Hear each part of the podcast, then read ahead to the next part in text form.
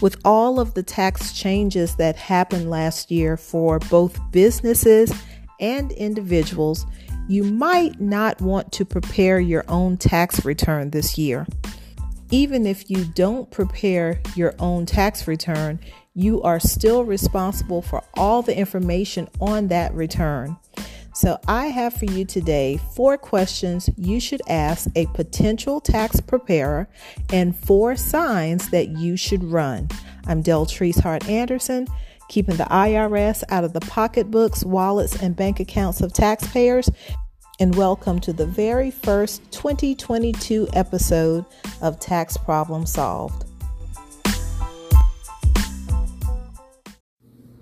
Before we get into our four questions that you should ask a potential preparer, as well as four signs that you should run, I want to share with you a story about a tax company out of the Chicago area, Financial Plus Services, owned by Melissa Gasca. So, between the years of 2017 and 2020, Melissa filed, in her company, I should say, filed nearly 5,000 federal income tax returns. Over 900 of those returns were filed in 2020.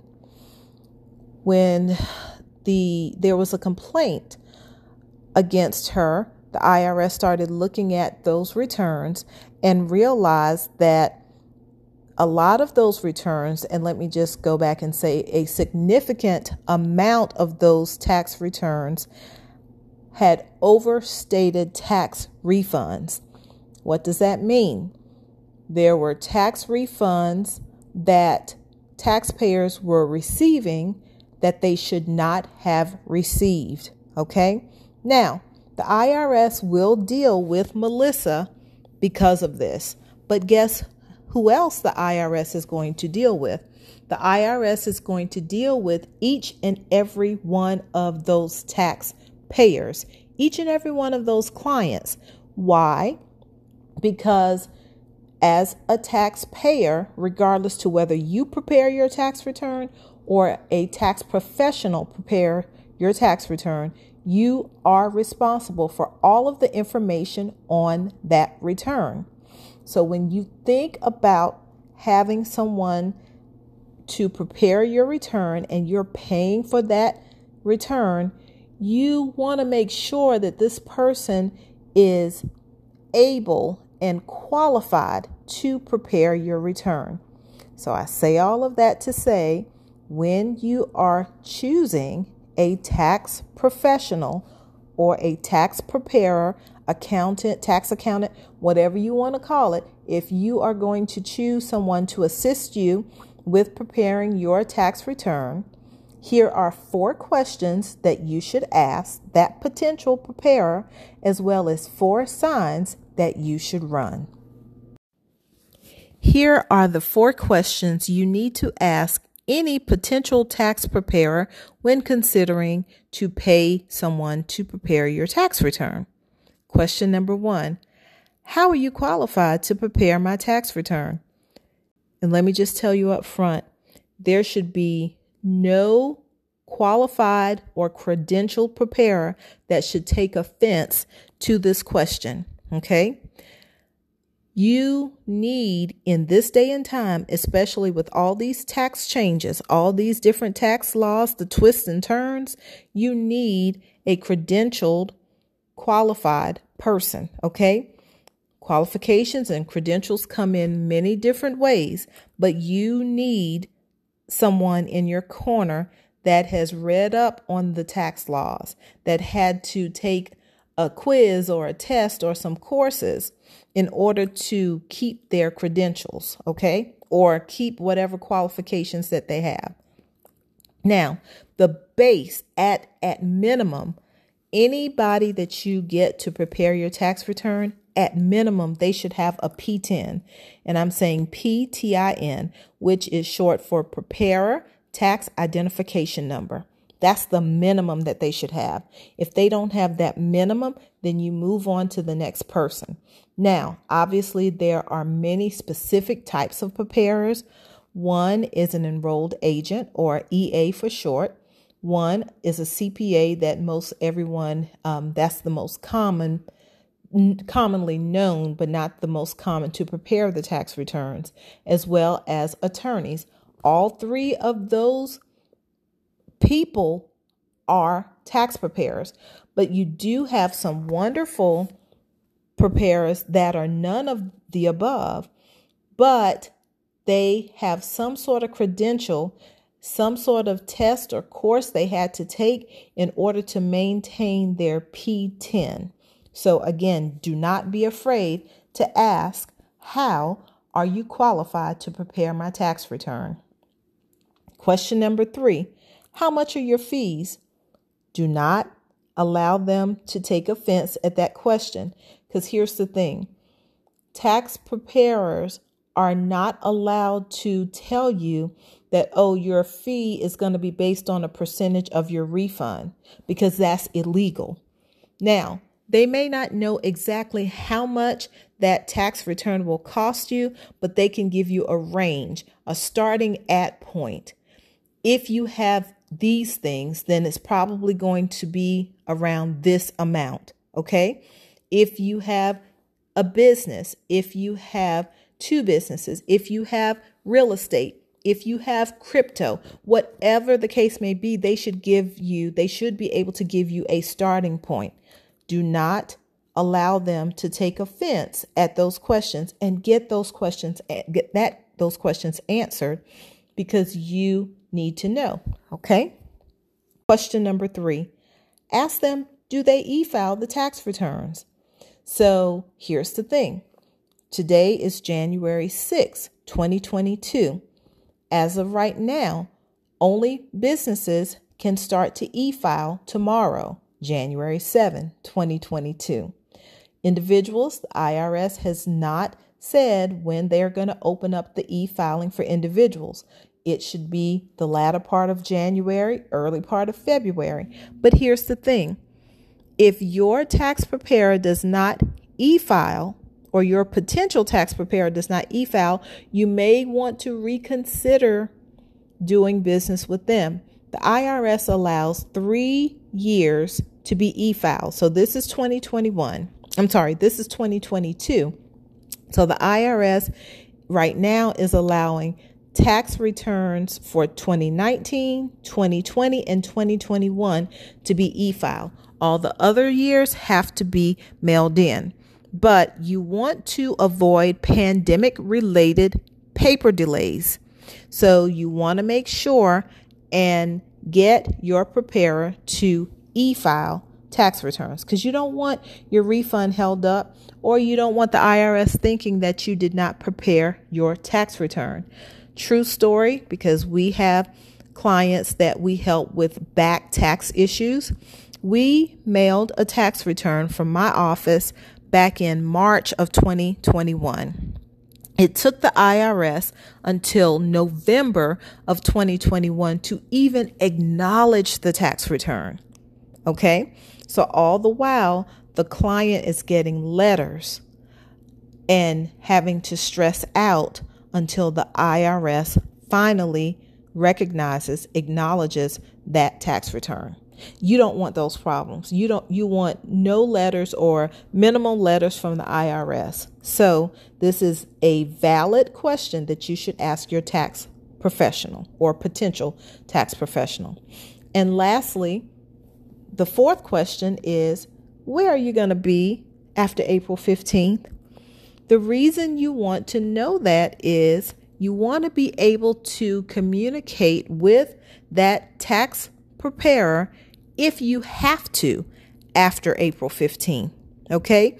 Why? Because letters come. There are so many letters that come out from the IRS after tax season is over. It's almost like they turn a switch on and letters just start pouring out after uh, around June, July. Letters just start coming from everywhere. And if you are unable to interpret the letter, then you want to know that your tax professional does not shut down as of April 15th. Okay? There needs to be some sort of communication that you can have with the tax professional or their team in order to answer any questions after tax season. Now, don't be fooled. This service is probably not going to be for free, but you want to make sure that that professional and their team makes themselves available after April 15th. So now you've chosen this tax preparer to prepare your return for you. There's still time to get out if something doesn't pass the sniff test. Here are four signs that even if you have already allowed them to prepare your return, here are signs that you should run. Sign number one if you are asked to sign a blank tax return, don't do it. You should run because you are not going to know what that preparer places on that tax return. You never want to sign a tax return before it is completed. Number two, if your tax professional, your paid tax preparer, does not ask you for receipts, then you need to run. Because here's the thing the paid professional, I don't care who it is, a close friend, a family member, or someone that has been preparing your tax return forever, they do not know the ins and outs of your current tax year. They just don't. So, even if it is someone that's very familiar with you, let's say that you have a business. They don't know how much income you actually made in your business unless they were your bookkeeper. They don't know the expenses that you had. Okay. You need to provide them or they need to ask you for records of income, records of expenses. If you tell you can't just tell them, "Oh, I bought a car and the car was $50,000." They need to see a record. And if they're not asking you for records, there's something wrong. And we'll take that car for instance. With the car, it is important that you document when you purchase the car. It's important to document how much you paid for the car. And then they need to know other things. What's the mileage on the car? How much you paid for insurance, taxes, maintenance. They need to know these things because if they don't ask you all of these things, they will not know the best way to maximize your deductions. Okay?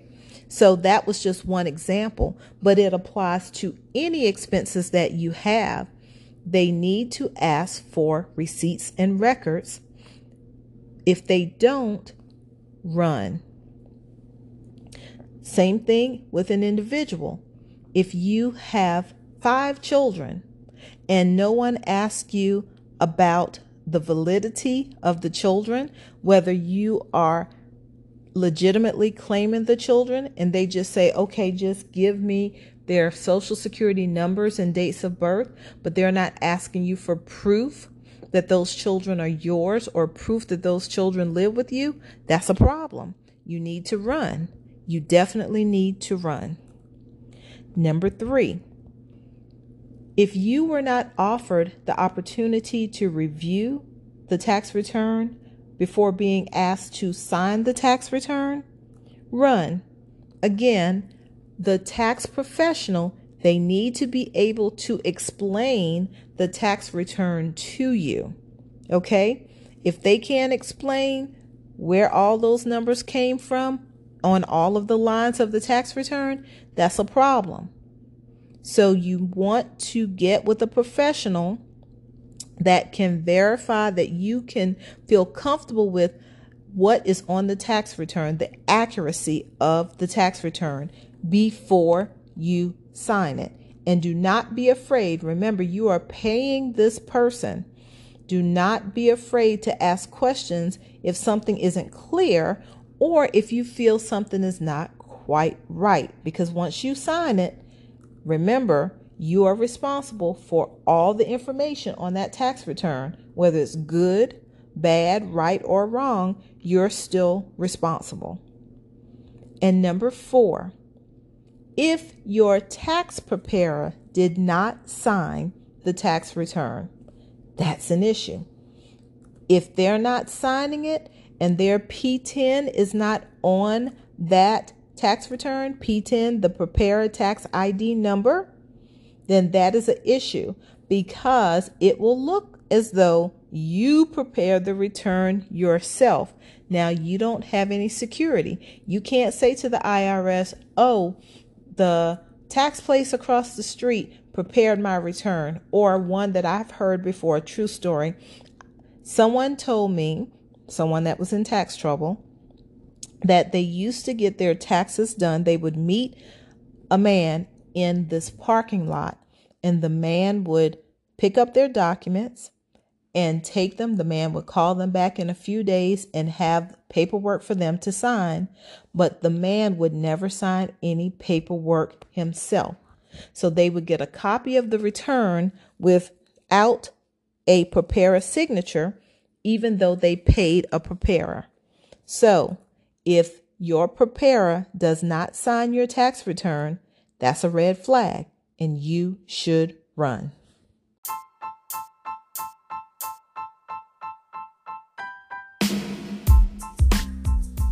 So, guys, that's all I have for you today. Happy, happy new year.